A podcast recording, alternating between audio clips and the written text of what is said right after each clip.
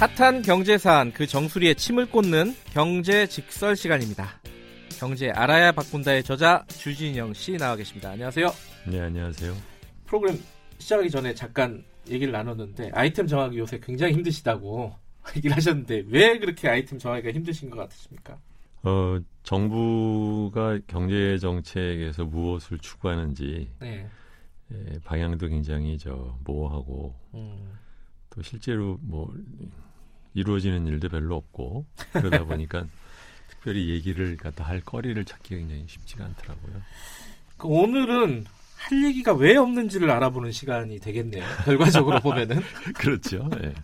이게 어 저도 사실 계산해 보고 놀랬는데 홍남기 경제부총리가 취임한 지가 지금 100일이 넘었대요. 3월 중순에 예. 넘었으니까 네. 근데 그렇게 많이 지난지 몰랐어요. 그렇죠. 바뀔 때는 굉장히 시끄럽지 않았습니까? 김동연 부총리가 나가면서 뭐 이게 누구의 뜻이니 많이 뭐 누구를 하니 많이 나간 분들에 대한 얘기가 시끄러웠지 새로 된 분에 대한 얘기는 없었죠. 그랬었나요? 그렇죠. 근데 이제 막상 되고 나서는 진짜 홍남기 부총리가 어떤 부분에 대해서 목소리를 냈던 게 기억이 잘 나지는 않아요. 그래서 아마 언론에서 이런 뭐라고 해야 되나 라벨이라고 하나 레테르라고 보통 하잖아요. 그걸 붙이는 것 같아요. 홍남기 부총리 패싱, 그러니까 경제 부총리 패싱 이런 거에 대해서는 어떻게 생각하십니까? 동의하십니까? 어, 패싱이라는 표현을까지 하는 건 좀 그렇고 예. 전체적으로 좀 뭔가 그 상호 간 조정이 좀 잘 안 되고 있다 그런 느낌은 좀 들죠. 예. 그러니까 경제 부처의 책임자들, 네. 경제 어, 정책 결정권자들이 좀 조- 무, 기력해 보인다 뭐 그런 얘기겠죠. 음, 네. 근데 따지고 보면은 음. 경제 정책이라는 게 부총리 혼자 하는 건 아니잖아요. 그렇죠. 경제 부처가 많지 않습니까? 제가 언뜻 생각해도 뭐 국토부 장관도 있고 음. 중소벤처기업부 장관도 있고. 근데 이제 그런 근데, 부처에서는 현재 지금 뭐 현안으로 떠오른 것이 없고 음, 그거보다는 이제 현안으로 떠올랐던 이제 음, 안건들이 있다고 하면은 뭐 신용카드에 대한 소득공제 폐지를 할 거냐 안 할 거냐 음, 또는 뭐 종교인 과세 중에서 뭐 퇴직소득에 대해서 어떻게 할 거냐 네, 또는 뭐 이런, 이런 뭐 그때 그때 떠오르는 이슈들은 주로 이제 경제부총리 관련된 음, 기획재정부 관련된 일이다 보니까. 근데 예. 이제 거기에서 그 경제부총리가 어, 전체적인 어, 정부의 경제 정책의 대변인 또는 어, 최종 그 조정자 역할을 하기로 되어 있는데 네, 그런 역할을 하지 못하는 것 같다. 음, 그런 느낌들이 이제 쌓이면서 네. 그런 표현이 나왔겠죠. 그 지금 말씀하신 부분들을 하나하나 조금 조금만 좀 자세하게 살펴보면요. 네. 종교인 과세 같은 경우는 이번에 퇴직 금 과세를 대폭 깎아주는 안이 이제 국회를 통과하지 않았습니까? 상임위를 통과를 한 건데 그렇죠. 상임위 논의 과정에서 보면 여야가 뭐 반대 의견이 하나도 없었어요. 네. 근데 저도 약간 놀랬던 게 정부는 그래도 이게 세수가 깎이는 거잖아요. 네. 뭐 크진 않다고 얘기는 하지만은 그 부분에 대해서 한마디는 할 줄 알았는데 뭐 별 얘기를 안 하고 그냥 넘어가더라고요. 이런 부분들이 이제 아, 부총리가 어, 정치권에 휘둘려서 아무 얘기를 못 하는 거 아니냐 이런 얘기가 나오는 게 아닐까라는 생각도 들고요. 그렇죠. 제3자적인 입장에서 보면 좀 의아스럽죠. 우선 안건의 내용을 갖다 모르실 분도 계실 테니까 예. 얘기를 하면 어, 종교인에 대해서 어, 과세를 하기로 결정을 한 게 1년 전입니다. 그렇죠. 근데 이제 그 당시에 그러면은 어, 그 소득 중에는 그때 그때 그해 그해 버는 소득에 대한 과세 문제도 있지만 퇴직 소득도 있잖아요. 그렇죠. 그러면 이제 퇴직 소득에 대해서 퇴직금에 대해서는 그럼 어떻게 과세를 할 거냐 할 때 어, 요번에 이제 이슈가 되었던 게 그거죠. 뭐냐면은 어, 법안이 통과되기 전에 쌓였던 퇴직금에 대해서는 옛날에는 아무런 과세를 안 했으니까 네. 옛날 거는 이제 과세를 안 하고 지금부터 쌓이는 퇴직 소득에만 과세를 할 거냐 음흠. 아니면 어쨌든 간에 퇴직 소득이 발생하는 시점에 소득에 대해서 과세를 하기로 했으니 네. 그것을 똑같이 어, 마- 어, 취급을 해야 되느냐 네. 뭐 그런 것인데 그건 어떻게 보면 보기에 따라서는 입법의 그 디테일을 챙기지 못했던 입법의 미비 사항에 대한 어, 교정이라고 볼 수도 있지만 그렇네요. 뭐 그렇다 하더라도 내용은 이제 그렇다고 하더라도 그러면은 그것에 대해서 정부 입장이 우리가 생각하기에는 이러이러하니 이렇게 하는 게 맞겠습니다라고 얘기를 하면 될 텐데 네. 그렇게 얘기를 안 하고 어, 홍 부총리가 뭐라고 말했냐면 뭐 사당 간에 다뭐 합의가 된 겁니다. 라고 음. 그냥 말해버려서 자기의 입장은 빠지고 근데 사실 그건 우회적으로 우리는 반대라는 뜻을 하는데 반대하지 말라고 누구한테도 얘기를 들으니까 이제 그런 식으로 빙 돌려서 회피성의 발언을 한 것이죠. 행간을 읽으면 그렇다. 제가 네. 보기에는 그래요. 예.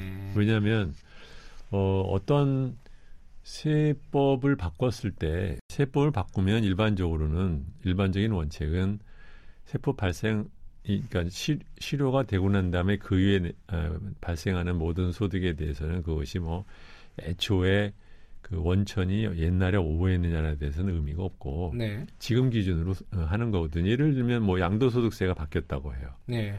근데 예를 들면 양도소득세가 없다가 요번에 양도소득세가 생겼다고 해요. 근데 나는 그것을 땅을 또는 그 주식을 20년 전에 사고 있었던 거다.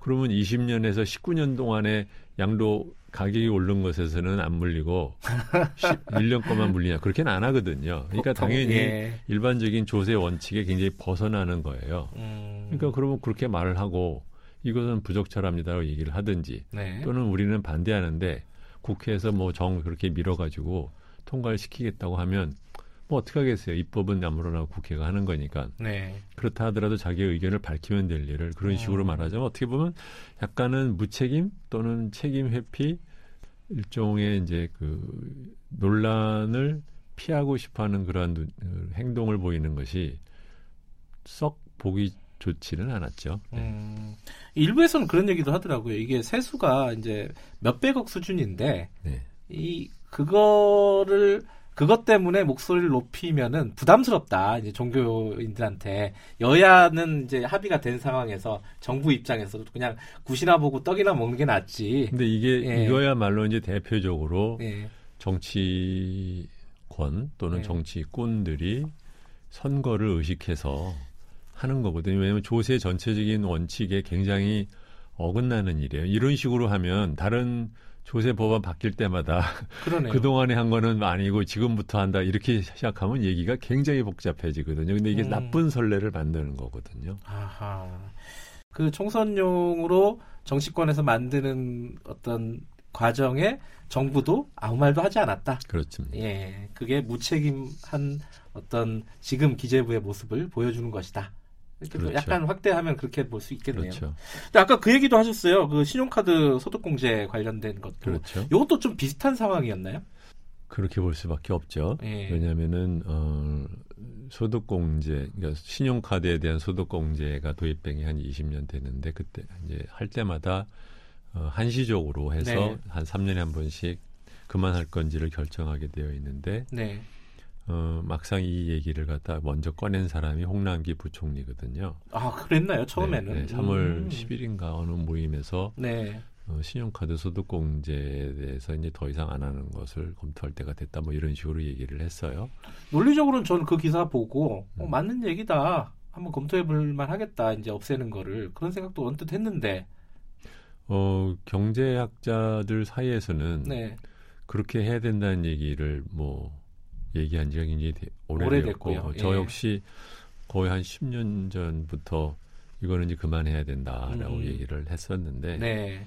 어쨌든 그런- 홍남기 부총리가 얘기를 먼저 꺼냈고요. 그렇죠. 그러니까 예. 먼저 꺼냈을 때는 두 가지 뭐 돌이켜 생각해 보면은 네. 해석이 두 가지가 가능한 것 같아요. 하나는 어 그럴 생각이 있어서 어 이제 말을 꺼낸 거다라고 볼 수도 있고 네. 또 하나는 떠보기 위해서 아, 여론의 반응을 예. 봐가지고 그 이제 하려고 예. 그렇게 할 수도 있는데 어쨌든 네.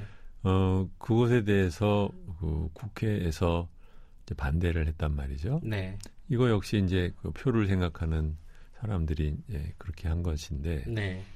그래서 국회가 반대한다라고 하니까 한참 지나서 아 우리는 그거 저 소득 공제하는 거 그 폐지하겠다고 말한 적이 없다 라고 음. 이제 꼬리를 내렸단 말이에요. 아, 홍 부총리가요. 네. 예. 그것이 저 같으면 그렇게 말하는 것보다는 네. 소득 공제를 음, 신용카드에 대한 소득 공제를 폐지하는 것에 대한 어, 경제정책 당국자의 의견을 먼저 말하고 음, 어, 그러고 난 다음에 거기에 따라서 자기의 찬반 얘기를 할 일이지 그게 아니라 아, 우리는 얘기한 적 없다. 음. 어, 라는 말은 그 말, 은 그것도 역시 약간 좀 무책임한 거죠. 그러니까 국회가 알아서 해주세요. 음, 라는 거지 않습니까? 예, 저는 의견 없어요. 이렇게 말하는 거고. 예. 그것도 사실은 꼭 잘한 건 아니죠.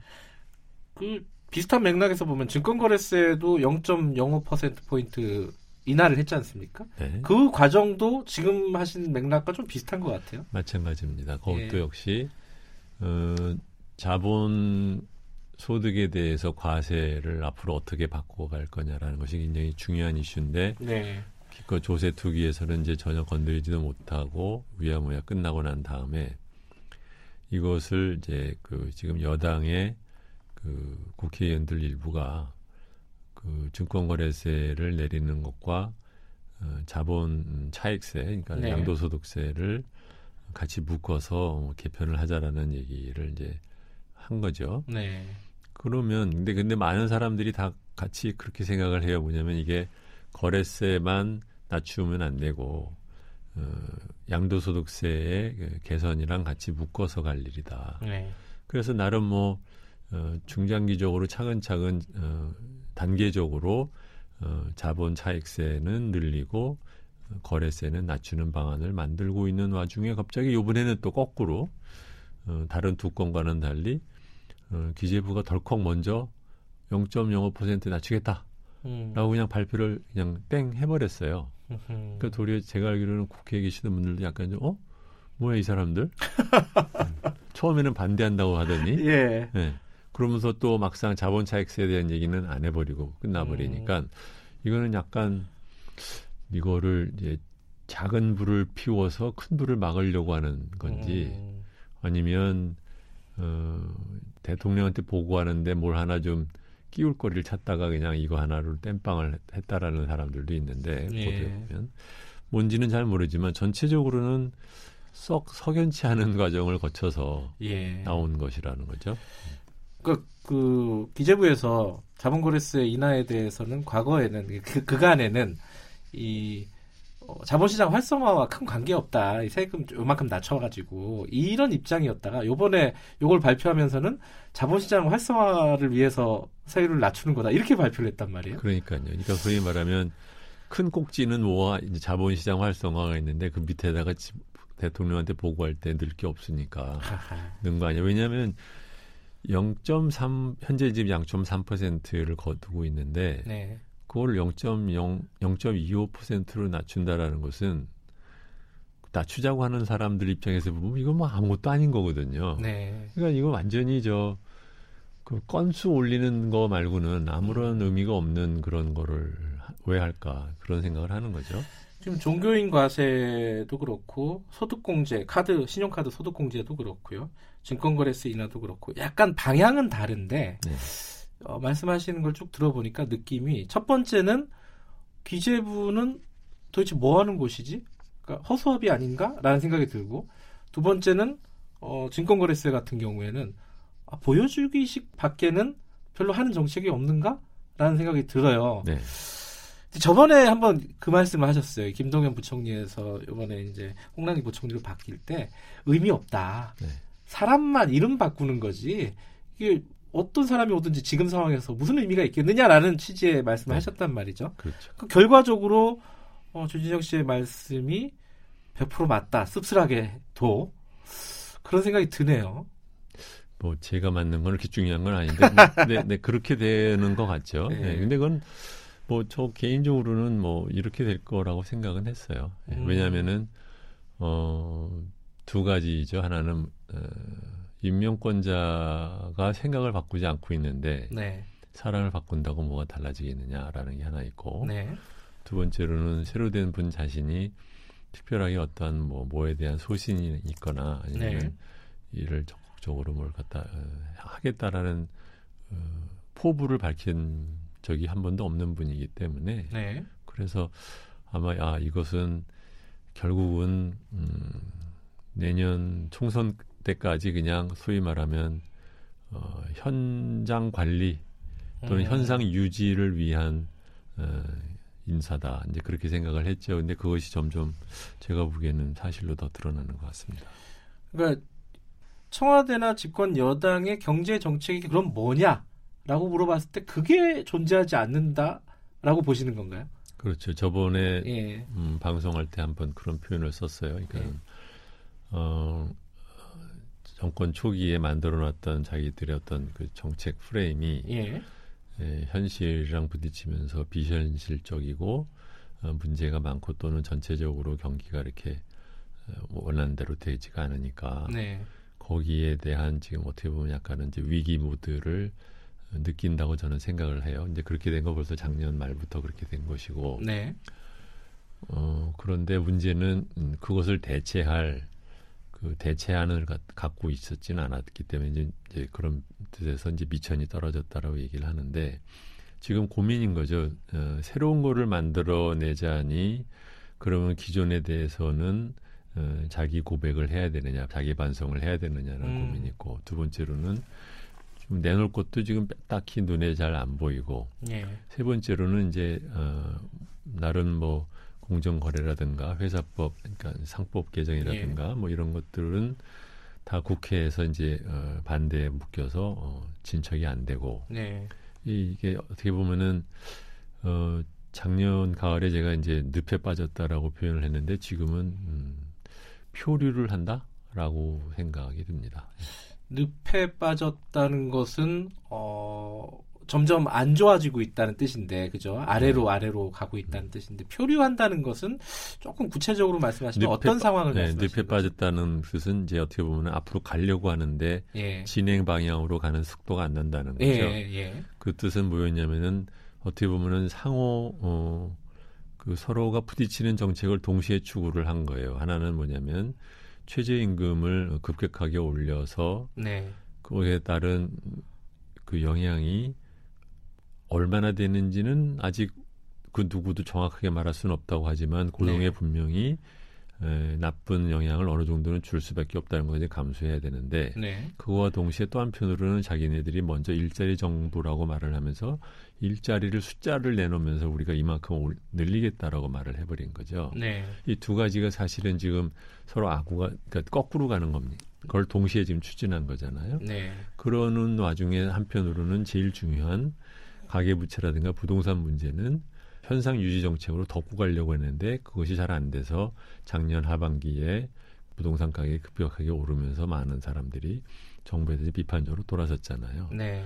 그러니까는 해야 될 일은 어려운 일이기 때문에 안 하고 어, 임기응변식으로 넘어가고 어, 정말 하기 어려운 또 어, 이 임금 노동이라든가 아니면은 이런 쪽은 서로 상치되는 정책을 같이 추구를 하다 보니까 이게 말하자면 수순이 이제 꼬인 거죠. 그런 음. 뜻은 이제 늪에 이제 더 거쳤다고 하는데 늪에 에, 갇히고 난 다음에 그 다음에는 그러면은 발을 빼서 나와야 되는데 그렇죠. 나오지를 못하고 말하자면 왼쪽 오른쪽으로 왔다 갔다 말하자면 허우적대는 느낌이 든다는 음. 거죠. 방향을 못 잡고 있다. 그런 거죠. 그러니까 뭐 네. 우리말로 하면 갈피를 못 잡고 있다 이런 그렇습니다. 뜻이네요. 네. 예. 근데 그 제가 한 가지 좀 여쭤보고 싶은 게 네. 사실은 이제 부총리 얘기가 나와서 그런데 이 과거에 이제 개발 독재 시대를 우리가 거치지 않았습니까? 네. 그러면서 이 제, 그 경제 정책을 총괄하는 기재부 요새는 기재부지만 뭐 네. 재정 옛날 재, 재경부라든가 네. 이런 모피아들에 대한 어떤 불신들이 좀 있어요 사람들이 네. 어, 자기들이 굉장히 자의적으로 과거에 했던 걸 그대로 어, 어떤 개발 독재 식의 어떤 마인드를 아직도 갖고 있다. 뭐 이런 어떤 불신이 일부 이- 있고 음. 그래서 어떤 새로운 경제 정책들을 원하는 어떤 분위기는 있는데 그러면 정치권에서 그거를 해줬으면 좋겠다 이런 새로운 집권 세력이라든가 네. 근데 그 사람들은 지금 말씀하실 걸 들어보면은 아 실력이 없나 그러면은 뭔가 바, 바꿔야 된다는 생각은 있는데 음. 바꿀 수 있는 컨텐츠라든가 실력이 없는 건가 그러면은 어떻게 평가를 하시는지 좀 궁금해졌어요 얘기를 말씀을 듣다 보니까 음. 요새 공무원들은 뭐 꼭 기재부만이 아니라 네.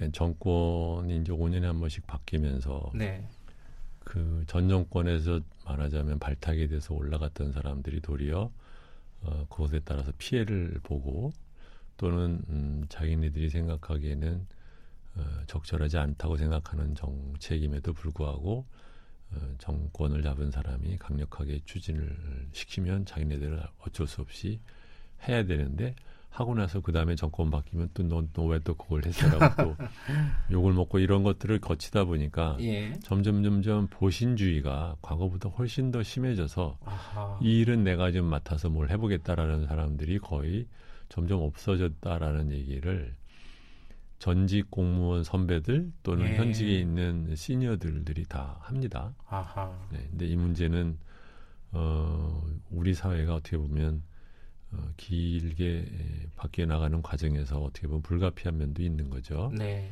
근데 이제 이런 거예요. 그러니까는 어, 민주주의 나라에서 정권이 바뀌면 그 정책이 물론 바뀔 수는 있어요. 그렇지만 그때마다 전 정권에서 했던 정책을 홀랑홀랑 뒤집으면 그러면 굉장히 혼란스러운 거거든요. 네. 그러니까는 이제 많은 나라들이 정권이 바뀌어도 그 전에 에, 통과됐던 여러 가지 경제 정책들 중에서 상당 부분은 유지를 해요. 근데 유지를 하기 위해서는 사실은 구, 옛날 정권 시절에 국회에서 통과할 때도 너무 일방적으로 하면 안 좋다는 것이죠. 음. 그러면 상대방이 또 바꾸면 또 뒤집어지니까 이제 대표적인 케이스가 지금 어, 미국의 경우에로 보면은 뭐 오바마 케어라고 해서 네. 정권 바뀌니까 계속해서 트럼프가 뒤집어 엎으려고 하는데 예, 국회에서 지금 안 통과가 되잖아요. 네, 그런 식으로 어느 정도의 안정성을 물론 그것도 사실은 뭐 여러 가지 뭐 위험이 있다고 하지만 예, 민주국가에서 정권이라는 것은 서로가 바뀔 수 있는데 그 정권이 바뀔 때마다 그 전 정권에서 일을 했던 사람이나 정책이 뒤집어지거나 아니면은 거기에 따라서 뭐 책임을 묻는 식으로 몇 번 가고 나면 음흠. 한국은 좀 이렇게 되는 거죠. 그러니까 어떻게 보면 이게 어, 사회적인 그 얘기의 틀이 진영이 너무 양극화된 것이 네. 국회 에, 국민들 또는 에, 공무원들의 무기력증을 낳는 것도 있다. 음. 뭐 그런 생각이 좀 듭니다. 그러니까 아까 말씀하신 예컨대 어, 종교인 과세라든가 소득공제, 신용카드 소득공제 관련 뭐 이런 논란이 있을 때 기재부에서 그 세수, 그러니까 세금을 관리하는 어떤 부처의 입장에서 일관된 목소리를 내준다면은 그게 설사 국회에서 억지로 통과되더라도 나중에 기록으로 남고 그런 것들에 대한 논리가 기재부에서 계속 이렇게 이어져 내려갈 수 있는데 네, 진행자분께서 는 예. 지금 세수를 말씀하셨는데 사실은 예. 세수보다는 예. 어, 논리적이고 원칙에서 무엇이 합당하느냐라는 걸로 먼저 보는 게 맞는 거죠. 예. 네, 그러니까는 뭐 어, 소득 신용카드에 대한 소득공제를 그만하자라는 것은 단지 세수 때문에 그러는 것이 아니라 네. 옛날에 이제 자영업자에 대한 거래 그 기록이 투명하지 않던 시절에 음흠. 이것을 투명하기 위해서 만들었지만 이제 더 이상 네. 그것이 의미가 없고 두 번째로는 이것의 그 혜택이 사실은 어, 중상위층의 사람들한테만 더 많은 혜택이 가는 예. 그런 것이기 때문에 더 이상 하지 말자라는 것은 그 누가 보기에도 합리적인 거거든요. 이것을 네. 반대하는 것은 단지 그냥 우리나라에서 소위 말하면 이제 그 목소리가 큰 중상층 근로소득자들이 자기네들이 받고 있는 혜택을 깎는 것에 대한 반대에 불과한 음. 것인데 예. 이런 것을 이렇게 밀려다니면 예. 그러면 어 정권 밑에서 일을 해야 되는 음, 관료들 입장에서도 그 사람들이 맨날 뭐 나쁜 짓만 하려는 사람들은 아니잖아요. 예. 근데 음. 그것을 자기들이 보기에 어 정치적으로 의견이 다른 게 아니라 이것은 자기들이 보기에도 합리적인 것인데 계속해서 정권에서 자꾸 막으면 그럼 무태라 열심히 일합니까? 그렇죠? 그, 당신들이 하라는 대로 한번 당신들이 해 그러면 어, 이렇게 되는 거죠. 아, 당신들이 한번 해봐. 네. 이런 마인드를 가질 수밖에 없다. 그렇죠. 네. 근데 지금 한 가지 좀 우울한 거는 아까 미천이 떨어졌다고 말씀하셨잖아요. 네. 경제 정책이나 이런 부분에 네. 대해서. 근데 미천이 떨어진 미천이 갑자기 어디서 생기지는 않잖아요. 그렇죠. 예, 그럼 한동안 이런 상황, 이런 무기력한 상황이 계속되지 않을까 좀 걱정이 되네요. 그렇죠. 그러니까 표류할 거라는 얘기죠. 예. 그러니까 이게 어 경제 정책에서 어떤 새로운 어떤 아젠다라든가 어떤 정책이라든가 나올 수 있는 분위기가 아니기 때문에 네. 실제로 나오지 않고 있기 때문에 우리가 경제 직설에서 다룰 수 있는 얘기도 이런 얘기일 수밖에 없다. 네. 약간은 뭐랄까요 우울한 얘기, 무기력한 얘기. 네. 부동산과 네, 어, 조세 개혁을 하지 않겠다라고 마음을 먹는 순간 정부가 경제 정책으로 할 수 있는 게 별로 없어요. 그러니까는 아하. 해야 되는 일을 안 하고 났으니 예. 그다음부터는 짜잘한 것 같고 엎치락 뒤치락만 하는 거죠. 예. 그러니까 국민들이 보기에는 그러니까 그건 당신들은 저러고 있는데 네, 그래서 우리나라 경제는 그럼 앞으로 뭐가 개혁이 되는 거냐, 뭐가 음. 바뀐다는 거냐, 하나도 특별하게 바뀐다는 걸 느끼는 게 없다고 생각을 하면 네. 그러면 이제 표류하고 이렇게 되는 거죠. 근데 좀 우울하네요. 예, 할 얘기를 많이 만들어줬으면 좋겠습니다. 지금 경제정책 담당자들이 우리가 조금 더 깊이 있게 나눌 수 있는. 이거는 얘기들. 경제 정책 담당자의 문제가 아니고 네. 예, 정권과 정치권의 문제죠. 어, 정치권을 포함해서요. 네. 네. 오늘 말씀 여기까지 듣겠습니다. 고맙습니다. 네, 안녕히 계세요. 경제 알아야 바꾼다의 저자 주진영 씨였고요. 어, 다음 주 화요일 날 다시 뵙겠습니다.